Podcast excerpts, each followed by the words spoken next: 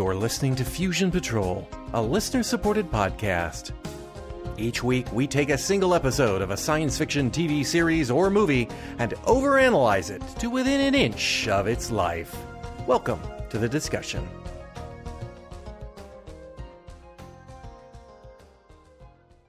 Hello and welcome to another episode of Fusion Patrol. I'm Eugene. And I'm John. And tonight we're going to be starting a new series here on Fusion Patrol. Uh, it's something I've threatened to do many times over the course of the 10 ish years we've been working on this podcast. Uh, we're breaking the mold of American, Canadian, British science fiction, and we have moved to Japan, where we are going to be looking at a series known as Ultra Q. We'll talk about the background on it first, but let's take a look at the first episode, which mm-hmm. is called Defeat Gomez. And the synopsis goes something like this Construction on a Tokyo Osaka expressway tunnel is interrupted when a digger breaks into a pre existing tunnel. Running out, the operator is crazed, claiming he saw a monster. But he's an alcoholic, so no one believes him. The concept of a tunnel inside of a tunnel being too abstract for mere words prompts ambitious photojournalist Yuriko Edogawa to go cover the story. She travels by air to the scene courtesy of her friends Jun Manjome and Ippei Togawa from the Hoshikawa Air Service. At the scene, she meets fellow reporter on the ground, Nita. A strange rock like object, suspiciously egg shaped, has also been dug up, and Jiro, a studious, bespectacled boy and amateur paleontologist, is fascinated by it. While Jun and Yuriko investigate the tunnel, Ippei, Nita, and Jiro travel 70 kilometers away to Mount Konpo, on Jiro's hunch that the tunnel is actually a massive lava tube. At Mount Konpo, they have a legend of Litra and Gomez, two ancient creatures that live there. Jiro recognizes them as Litolaria, an ancient reptile bird hybrid, and Gometius, a vicious carnivorous mammal. He also recognizes that the strange rock is actually a chrysalis for Litra. Inside the tunnel, an earthquake leaves Jun and Yuriko trapped inside the lava tube and pursued by Gomez. When Ippei and the others return, they discover that the tunnel has collapsed and a rescue party immediately starts digging them out. They find them, and Gomez finds them. They flee for their lives. Jiro, meanwhile, uses fire to warm up the Litra chrysalis and hatch it, just as the rescue party run out with Gomez in hot pursuit. A battle of the monsters ensues, with Litra killing Gomez with his citronella acid spray. But the battle proves too much for Litra, who succumbs to his injuries moments after defeating Gomez. Okay, I'm going to run through a little bit of background here on this show and why we're looking mm-hmm. at this show and and think. So one, the name Eiji Tsuburaya. I hope that name is familiar to listeners of this show, but if you do not know who Eiji Tsuburaya is, his nickname is the God of Tokusatsu. Tokusatsu being the Japanese term for special effects programs. And he is the man behind Godzilla, Rodan, Mothra, all of that uh, era of Japanese kaiju eiga or, or monster movies. All the good stuff. And all the good stuff. And, you know, there's a lot of people who laugh about the rubber suited monsters. But the fact is that in the 1950s and, and into the 60s, you know, what was the state? This was pioneering stuff, even though it's not exactly completely convincing. but uh, you know, and and the model sets that they built were so incredibly detailed. Oh yeah, that uh, you know he he rightly deserves his place. Well, his films were international uh, blockbusters, and he had a fair amount of clout.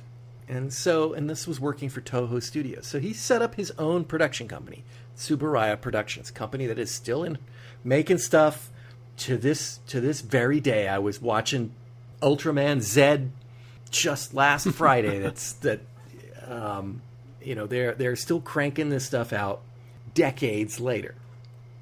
His company was a family business, but it also had ties to Toho Studios, who invested in it, uh, which is important. Um, he wanted to buy what's called an Oxberry 1200 optical printer, which was apparently state of the art in 1964 65 when he was doing this, and was the piece of equipment that he really needed and is incredibly expensive. Tokyo Broadcast System, TBS Television, stepped up and said, We will buy you that equipment. And we want you to produce a TV series for us. And this is how this deal got struck. And that turned into this program, Ultra Q, which was originally called Unbalance. And it was designed to be a Twilight Zone, Outer Limits type program that was about the theme, which is a very Japanese theme, of man and nature have gotten unbalanced and bad things happen when that happens. And so it was it was meant to be about strange events, phenomena, ghosts, monsters, mm-hmm. uh, phenomena, as possibly space aliens that that all kind of because of this. Now, mm, TBS having a very big finger in this pie had a couple of notes. One, they wanted the name change to Ultra Q. Uh, the reason it's Ultra Q is the Q stands for question. It's the ultra question, the ultimate question. So it's still kind of keeping this sort of mystery thing. And the reason that they wanted something like that is because in 1964, Tokyo hosted the Summer Olympics. And the very popular Japanese gymnastic team had made some comments about uh, gymnastic events were rated from A to C in difficulty, A, B, and C. And they made some comments about being really difficult would be the Ultra C. And when they won, they I don't, I don't I've never heard the speech obviously, but they they made some reference to this Ultra C and it was like a catchphrase across the country. It was just it was a fad. Hmm. So they were capitalizing on the ultra or ultra C phase uh, that was going around at the time, and hence the name Ultra Q. So it is it is a pop culture reference that has long ceased to exist uh, in any context except Ultraman, which we'll talk about later. Um, and the other thing that, that TBS wanted to tinker around with a little bit was they were fine. They were fine with the premise, but you know, hey, you're known for big monsters. We'd like we'd like big monsters. So uh, there are more there are more giant monster stories in this than uh, than originally envisioned on the on the series. So that's uh, that's one. And and I said that the uh, the connection with Toho Studios was important. It, very important because they had access to all their costumes and props.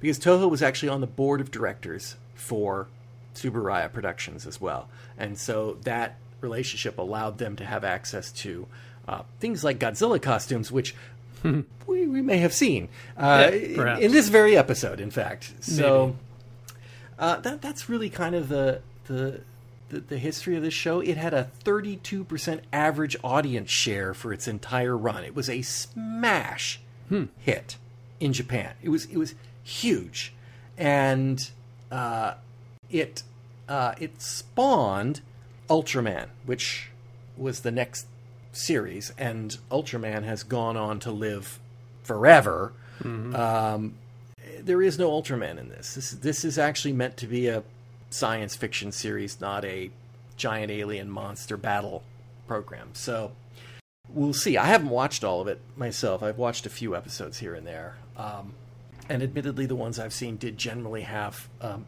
giant monsters. But there you go. But they also had some of those themes of unbalance. So, think about it. shot on 35 millimeter film. Yeah, it looks it's very crisp. Yeah, uh, really it, good transfers. It's, it's the beautiful transfers, and I mean, obviously, it was just lovely cinematography and the effects work. Admittedly, we're still talking about men in rubber costumes, but you know, look every bit as good as the theatrical releases of that oh, yeah. era. The uh, the effects shots where they would have something in the background or the foreground, which was a model, looked fantastic. I, I had to look really, really hard to see any sort of a matte line on anything. Mm-hmm. It was good. Definitely not what you're used to for TV stuff. Yeah, they they put their they put their their heart in it. Really, I think this was, you know, part of Tsuburaya's dream was to get this company up and running and and stuff. So th- this was um, like, probably a labor of love, but also a demonstration of of value for money. I mean, Oh yeah, definitely. you know, he, he, they didn't just get the printer; they got paid to produce and to the show. But you know, it was it was. Um, I think they were they were proving to TBS that their faith in them was well deserved. Anyway, so let's let's talk about this particular episode. I think over the course of the of us talking about the series, we'll probably have some other opportunities for um, uh, talking about the background on the show if there if there is any more on it. But uh, what what what did you think of this particular episode? Not knowing anything about it going in. Yeah, To it. came into it cold, and uh, yeah, I liked it. It was good. Um, the story was kind of a, a classic. You know, nobody listens to the kid. The kid knows a lot about esoteric stuff like dinosaurs, and uh, or or whatever these things were. yeah, exactly, kaijosaurs. I don't know, and uh, the kid is dead on with everything that he. Oh, you know, yeah. he, he surmises, and you know, even down to the uh, the classic. The child is the one that can give commands, as it were, to the good monster to destroy the bad monster. So yeah, Yeah. Now, now, just want to say, Tsuburaya has nothing to do with Gamera films. Just, Yeah. So, so don't get that, don't get those twisted up. You might think that's all the same group, but it is not. It's definitely not. But anyway, yeah, you know, I'm gonna say I, uh, I would not have led with this episode if I were doing the show. I, uh, like I said, I have seen maybe four of them, and I would say this is probably the least of the ones that I've seen. This this is is a little bit light on. Know, story isn't exactly the right word for it, but I mean, you, you're there's an awful lot of weight to get around to a 45 second monster fight, true, true. um, and then there is no ending. They're just left with two giant monster corpses in the middle of a construction zone, which you know all I could think of is that whale in Oregon that they blew up with Yeah, explosives. it's like oh, that's going to be a big hole somewhere. Ick. Yeah. so, you know, there there wasn't really a moral to it. There wasn't really a lesson. There was just, oh, we got these monsters out. They killed each other. Ta-da. Uh, So I don't know. I, I, mm-hmm. and also, there is absolutely no introduction to these characters. Now, are these are were the characters we saw? Are they going to be reoccurring? See, now you would not know that, would you?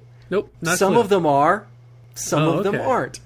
I figured they were going to be, you know, each episode stood on their own as like a vignette, like in Outer Limits or Twilight Zone. I believe that that the main characters are eh, investigative journalism looking into the bizarre. Scully and Uh, Yuriko is apparently I don't know, say obsessed with it, but but she's got a nose for Ah. nose for the weird articles, stories. So, but yeah, we don't get any introduction to them. You, you barely can figure out what their names are, what their Yeah. relationship is. I mean, it, it looks to me like Yuriko is a photojournalist who hears something and thinks, "Here's my chance to get out there and get a scoop." Right, sort of the Jimmy Olsen, Lois Lane kind of thing. And the the editor in chief, who apparently is a semi regular, uh, says, "Go ahead and go." The reporter on the ground, Nita, nope, never see him again. Oh, okay. He's he's not a regular. Huh. Uh, the two pilots are.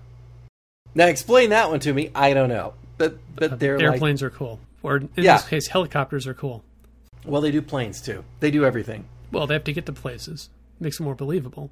Yeah. So uh, you know, just just she just goes out, catches a flight, and they go out there and land. You're like, I I I honestly would not know that they were the stars of the Huh. show. So, you know, okay. I, I it wasn't until I got to the second episode that I knew that it wasn't an anthology, right? Hmm. That it was oh, is it the continuing adventures of Yuriko and Jun and Ippei? Yeah, see, I haven't watched ahead. I just watched the first episode, and that was it. Good for you. Good for you. Uh, I didn't want to like, ruin it. I- well, I've stopped. You know, I, I before I decided to do it uh, for the show, Um, you know, we, we've we've avoided doing the Japanese shows because uh, of a variety of reasons. Not the least of which is that love Ultraman though I do, or love Sentai, or love Kamen Rider that I do. There is a certain amount of well, this series is 50 episodes long, and every last one of them is basically the same. Yeah. Now, Ben and I looked at the entirety of Dairanger in one podcast episode. I was going to say there is- sum them up like that. Yeah. Yeah, you have to, and you can because there is actually a story that runs through it. But that's 50 or 52 episodes you have to watch before you get around to doing one podcast episode. Man, and I thought some Doctor Who episodes were long. Wow. Wow. Yeah. so so we've avoided them, and also you know, eh, and, and Ultraman in particular, the older Ultraman, they didn't even have an arc to them of any kind. They were just like monster of the week, beat 'em up, run off, and um, which you know has is part of the reason why I never got around to Ultra Q. It's like wh- you've got an Ultraman series without Ultraman in it. How how good is that gonna be, huh? But you know, I watched a couple couple of the episodes, and I'm like, wait, this is different. They're actually trying to do the Outer Limits, the the X Files. You mm-hmm. know, they, they are obviously they're not trying to do the X Files, but they're they're trying to do something a little bit different than than the Ultraman story. They're looking at the condition that causes these situations, and so I said, well, then this is one we could actually do. Also, it's only twenty some episodes long Yep.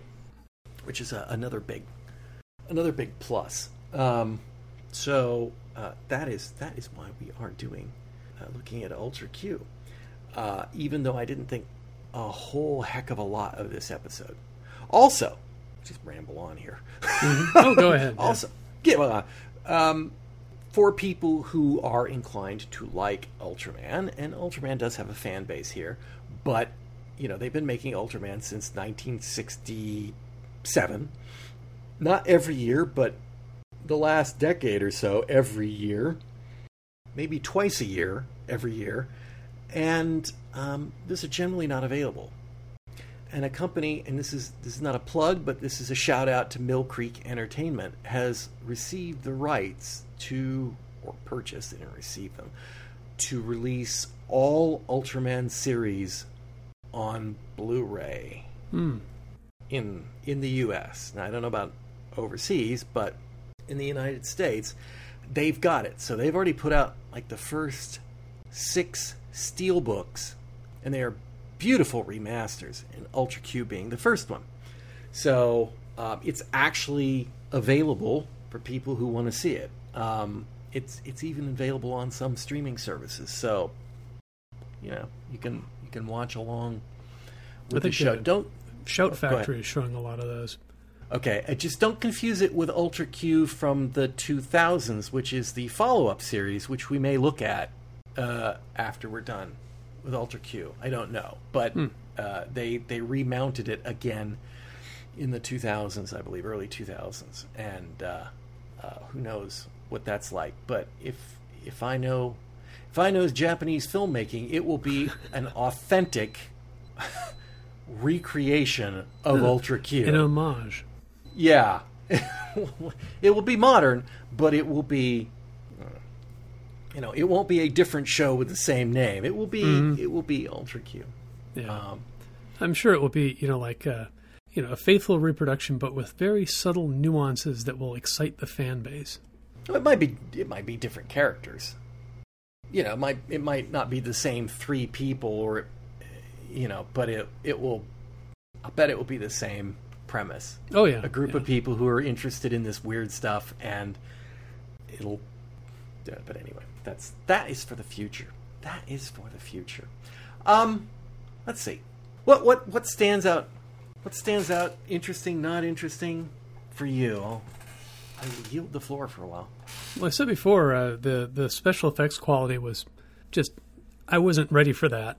Uh, I figured it was going to be, you know, you know, simple double exposure to put the monster in the background, that sort of stuff. but no, it was you know how whatever uh, on set techniques they used to uh, make the mattes for it worked out very well. Yeah.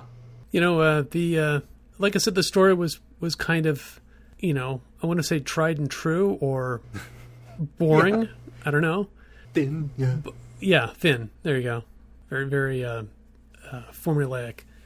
But other than that, it was entertaining. You know, I, I would definitely watch more of these, yeah. I which I think kind it of have to. So I, think it was. Uh, yeah, yeah, there's that too. I would even if I didn't have to. Our heroes really didn't do anything. No, not really. And you're right. They they did not get you know very much in the way of introduction, other than it's obvious that there's at least one guy who flies. Uh, there's a woman who works at a newspaper who is a photographer, and a guy who works at the newspaper is a photographer. And the pesky kid and some people work for the mining company or the uh, Yep. construction company. That's about it. Yeah. Yeah, you just you just kind of get them.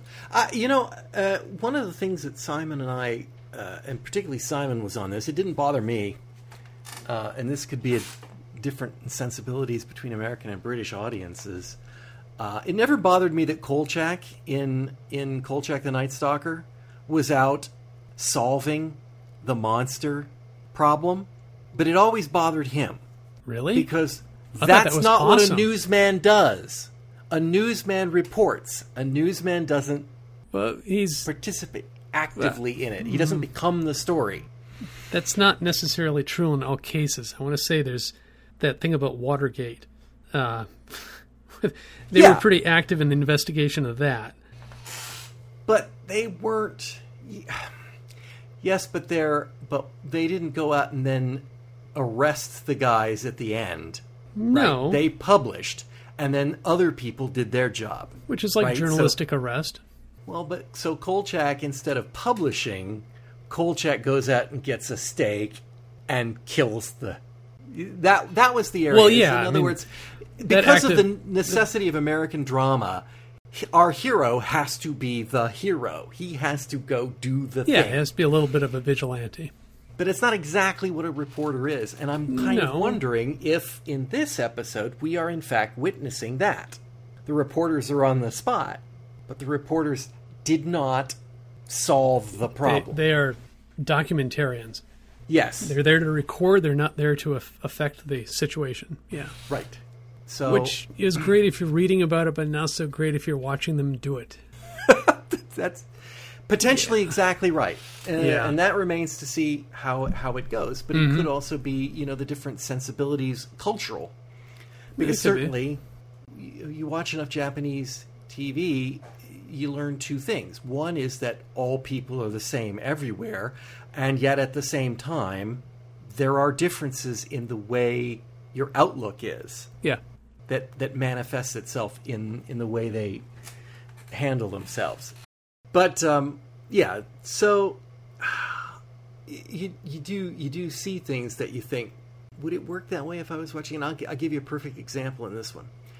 Uh, are the reporter and the pilot go into the tunnel by themselves to take pictures on a construction site, okay, and they get caught in an earthquake, I think, and they're there's a cave in anyway, and they're trapped. right.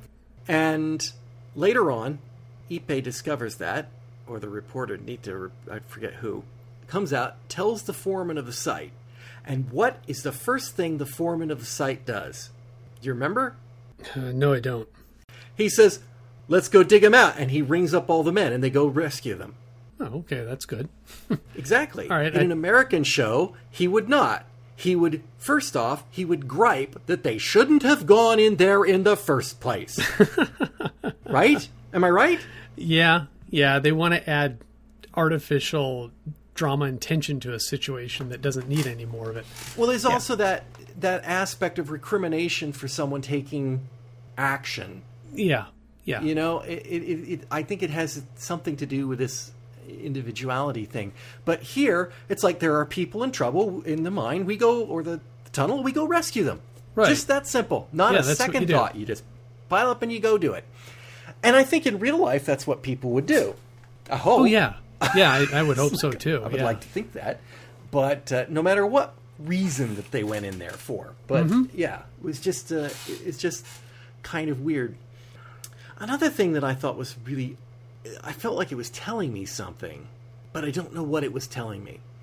So there, these two suited scientists, oh, and yeah, they're those walking along on the site, and everybody's clinging on their every word, mm-hmm. except that they're not exactly saying anything, and. But everyone's, you know, following. Oh, what do oh, yeah.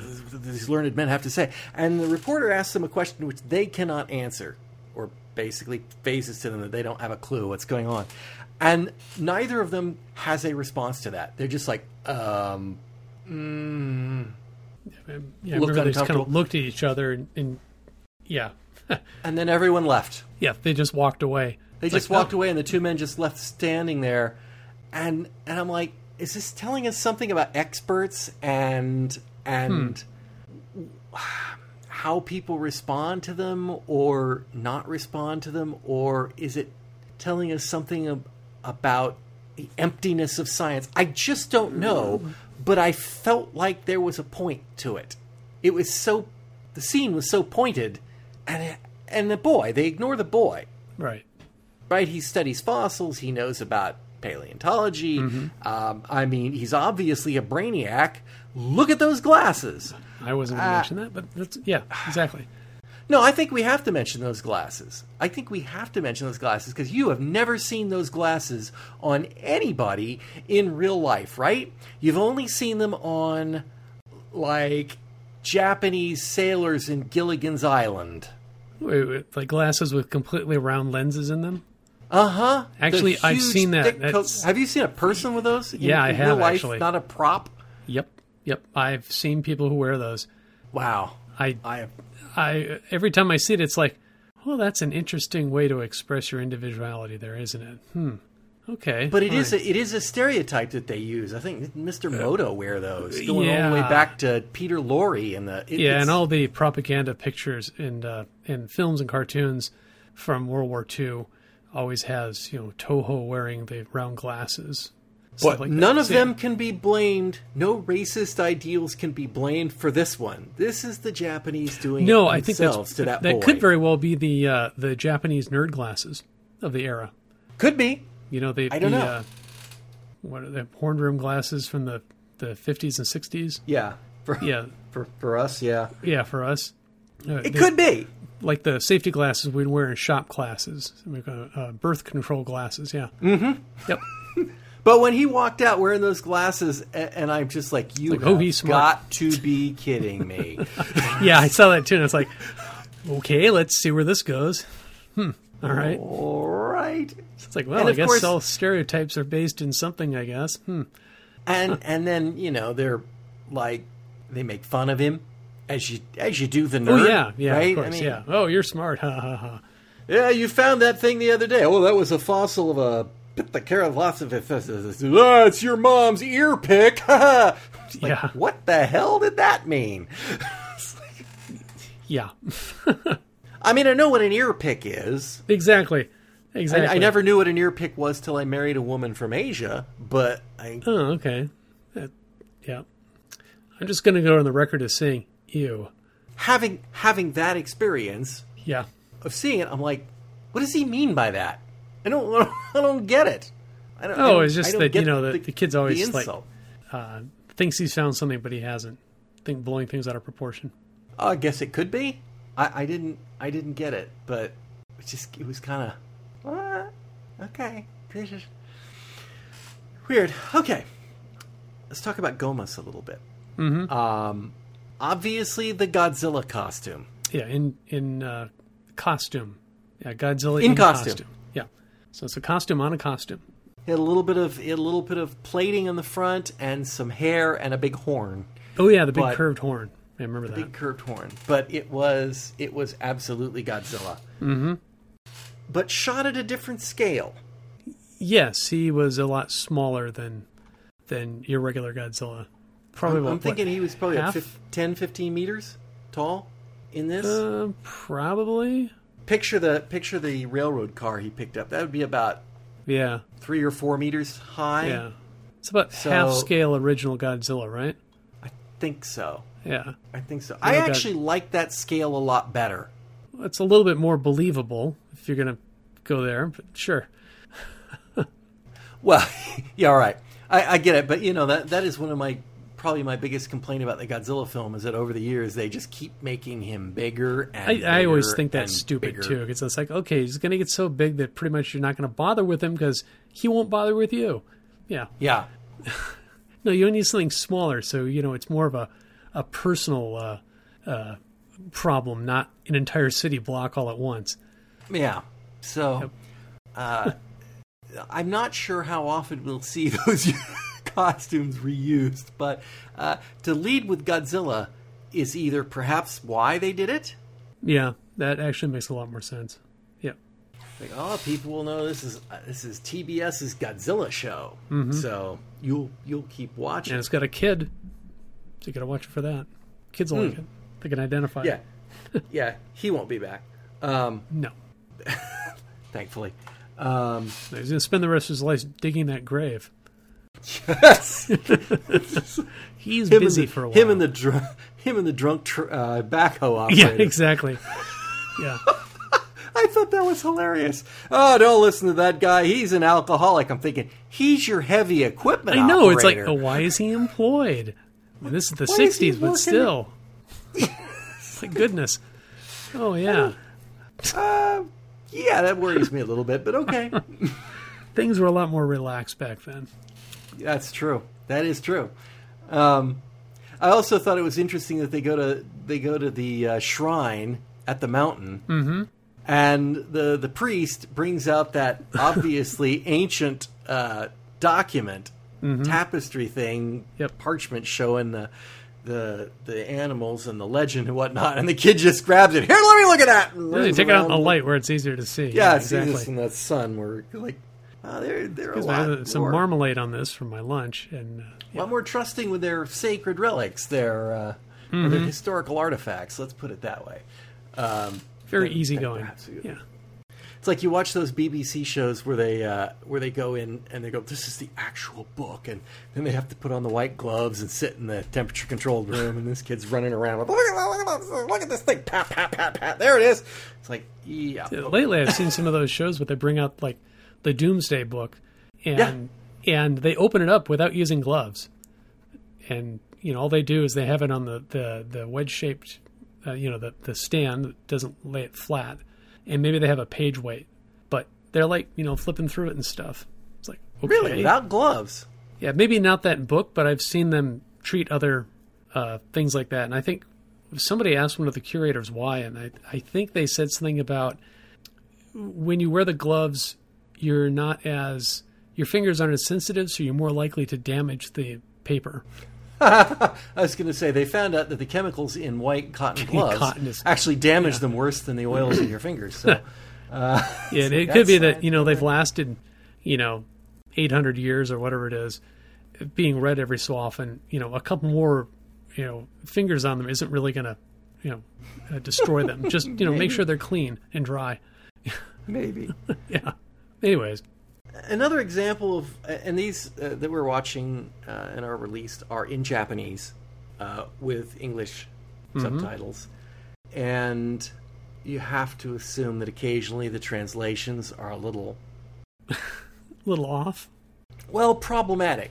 You know uh, i've seen cases where where uh, not in this episode necessarily where they'll say one thing they'll say well it's a fish and so you're saying this is some kind of a fish but they're you can hear they're saying two different words right Oh, yeah, so they- like one is saying it's like a i don't know I, I can't think of a good Aquatic example. reptile. yeah, one one's saying it's it's uh, something specific, and then the other one is saying it's something generic. No, like they're saying it's a mud skipper, and some somebody says, Yeah. "Oh, like a fish." So you're saying it's a fish? Yeah, right. Something like that. You can tell because the Japanese is different when they're speaking it. I just enough Japanese to tell the words, but not enough to understand what they're saying. And so Mm-hmm. You know that when the guy translated it, they just it kind of loses something. It makes the second person sound like an idiot. This is a shoe. You're saying that's a shoe? Like, yeah, Uh, yeah. yeah, that is exactly what, literally exactly what he said. Like some type of a shoe? Yeah. Okay. So, uh, the bit, it seemed like a funny gag, but the tunnel inside the tunnel. yeah, that was like That was Uh, a, they found a cavern, right? Exactly.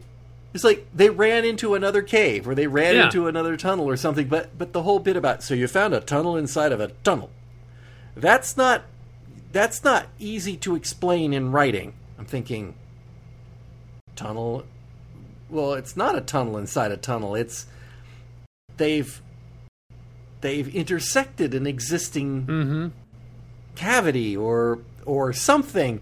Why is that so hard? And yet, you know, at multiple places in this story, they mention that that's a difficult concept to explain. Like, why is that a difficult concept? I wonder if it has to do with the syntax of the language.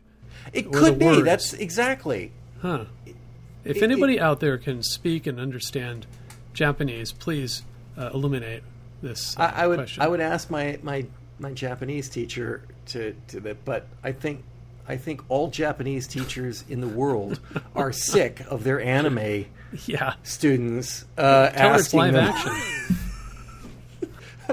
I, I think I think she's only was only vaguely slightly more amused with me because I don't like anime.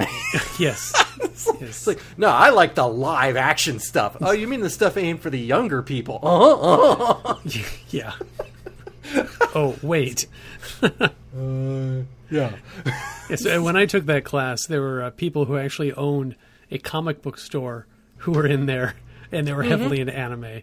And yeah, I could. The teacher, Yeah, uh, you, you her eyes were visibly rolling. There's always one. There's always at least one in the class. Now, there were the four in this one. I wasn't one of them, really. Yeah.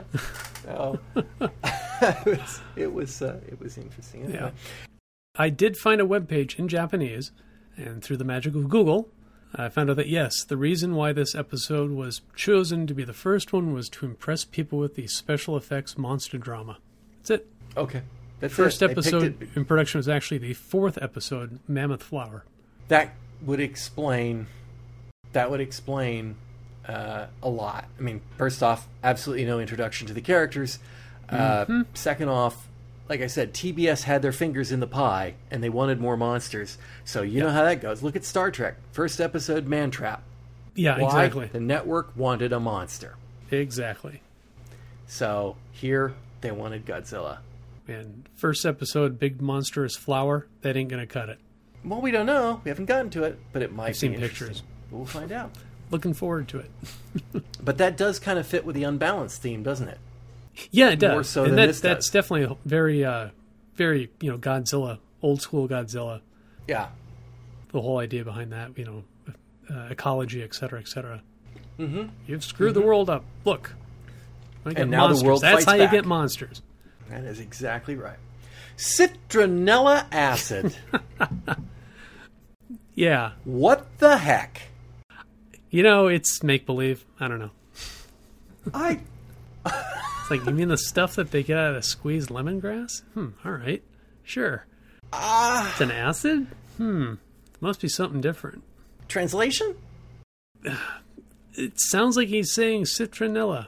It does sound like he's saying Citronella. citronella. Yeah. I I completely agree. Uh, it sounds like that. I mean, it it is an insecticide. Yeah. Uh, you know, admittedly not very strong one by today's standards. No. But back then, that would have been, you know, that and uh, nicotine, tobacco uh, in water. You know, those were like, you know, classic insecticides. Oh, and uh, Yeah. slightly soapy water. You know, three things that get, keep bugs away from your plants. So, Yeah. So it, it it's it's possible they really did mean citronella. It's also possible that they made that word up it could be. It's all natural, but it's an and it acid. sounds like citronella, and so when they translated it, they go, "Oh, he's obviously saying citronella, it could be. but it is not an acid." And, Right. And apparently, it's very effective against mammals because they just sprayed a couple on it a couple times, and Gomess just rolls over and dies. Well, actually, I think you can use it, or it's used as like a dog repellent. It's used to. It's used, uh, and I did not research this further, to help quiet dogs that are barking. I, I think it makes them run away. I, I didn't like watch any videos or anything like that, but yeah. No, I didn't either. I saw something about it just about the time my dog was barking at, a at a bird or something, and I was thinking, huh. I, I'm not a I'm not a citronella person. Um, I, I will just I will go there. If you're doing insect repellent, you use DEET because Yeah, that's the stuff that freaking works. Exactly. And all the rest of it is, I mean, there is some benefit to lemongrass, but No, I hate the stuff personally. oh, I Don't like the it taste. either. Ugh. You're not supposed to eat it. No, Well, even the uh, you're not supposed to spray it on your tongue to keep the in- the mosquitoes off your tongue. It's, yeah, but it works really well though. Oh, well, yeah. No, I don't like the flavor. So, Yep. yeah, I, I don't didn't understand the citronella reference, but there you go. Um, let's see. I don't know that I have anything else. Like I said, there wasn't a whole lot to this. I love, love, love the opening music.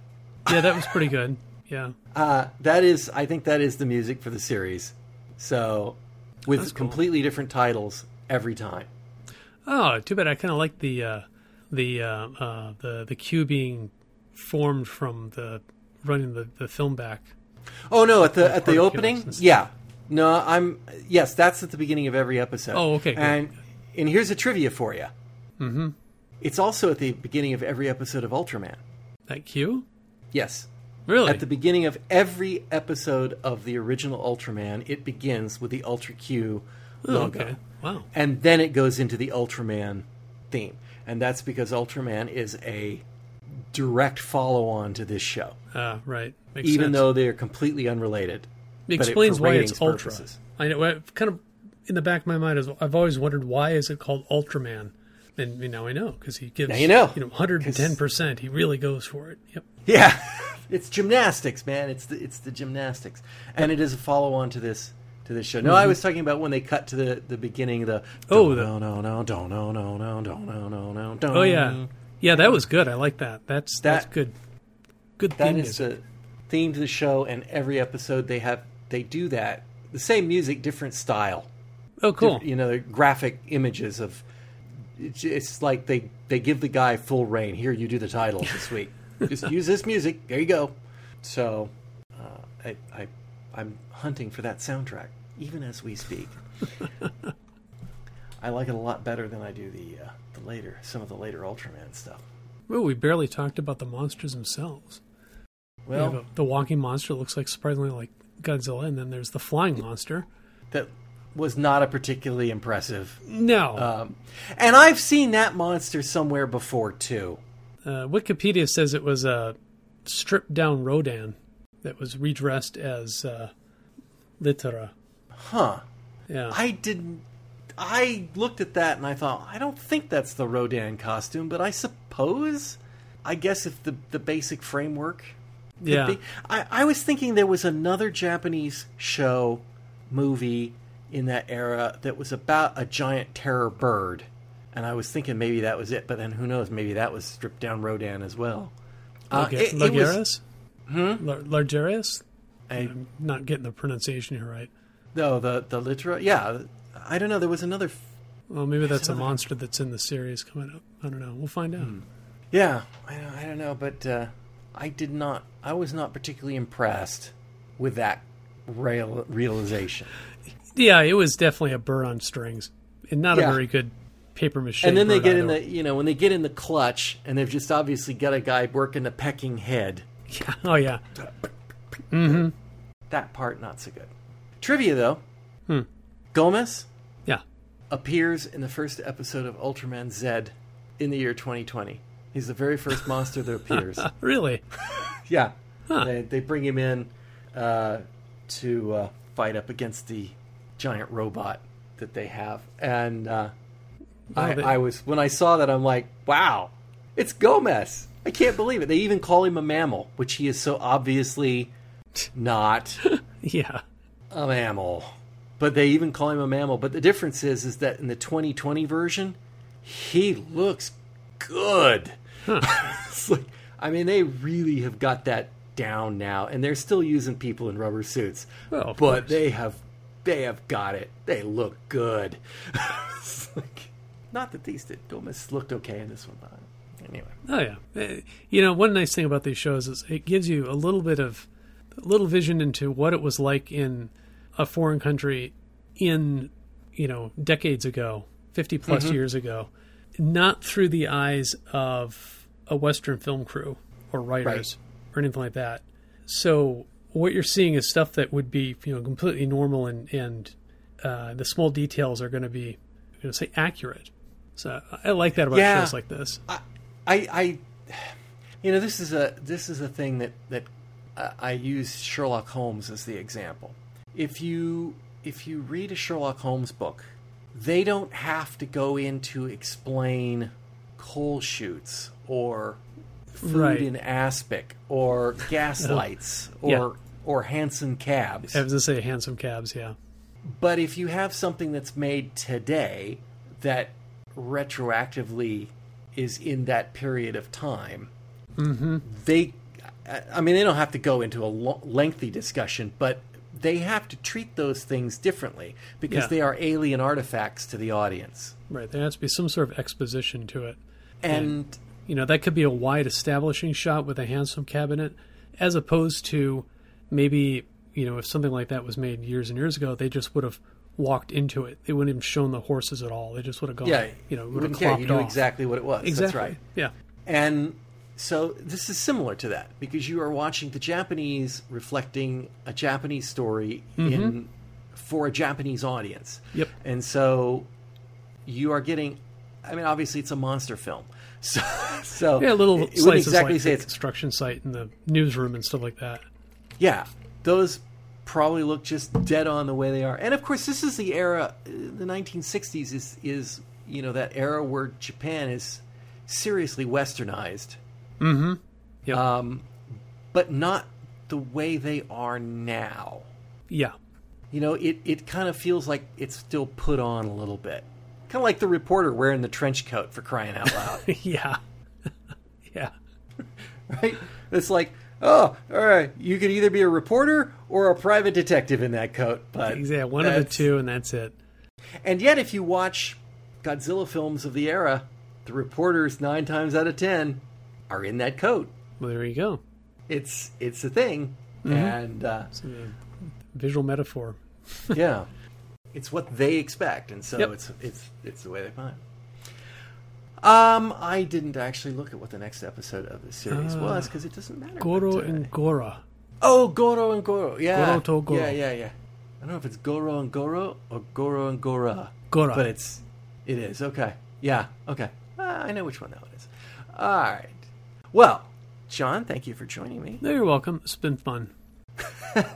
And I hope it continues that way. And listeners, Oh, yeah. I hope you'll join us all again next time on Fusion Patrol. We hope you've enjoyed listening to Fusion Patrol, a listener supported podcast. There are over 500 previous episodes available at fusionpatrol.com. Come join the conversation on Twitter, our website, or Facebook. Find out how you can become a supporter at patreon.com slash fusionpatrol. Supporters get early access to all regular episodes, bonus episodes, and more. There's even an optional podcast series where we're looking at the classic TV series Babylon 5. Our music is Fight the Future by Amber Wolf. This has been a Lone Locust production. Next week on Fusion Patrol, we'll be looking at the Bugs episode Mana from Heaven. Come join the conversation.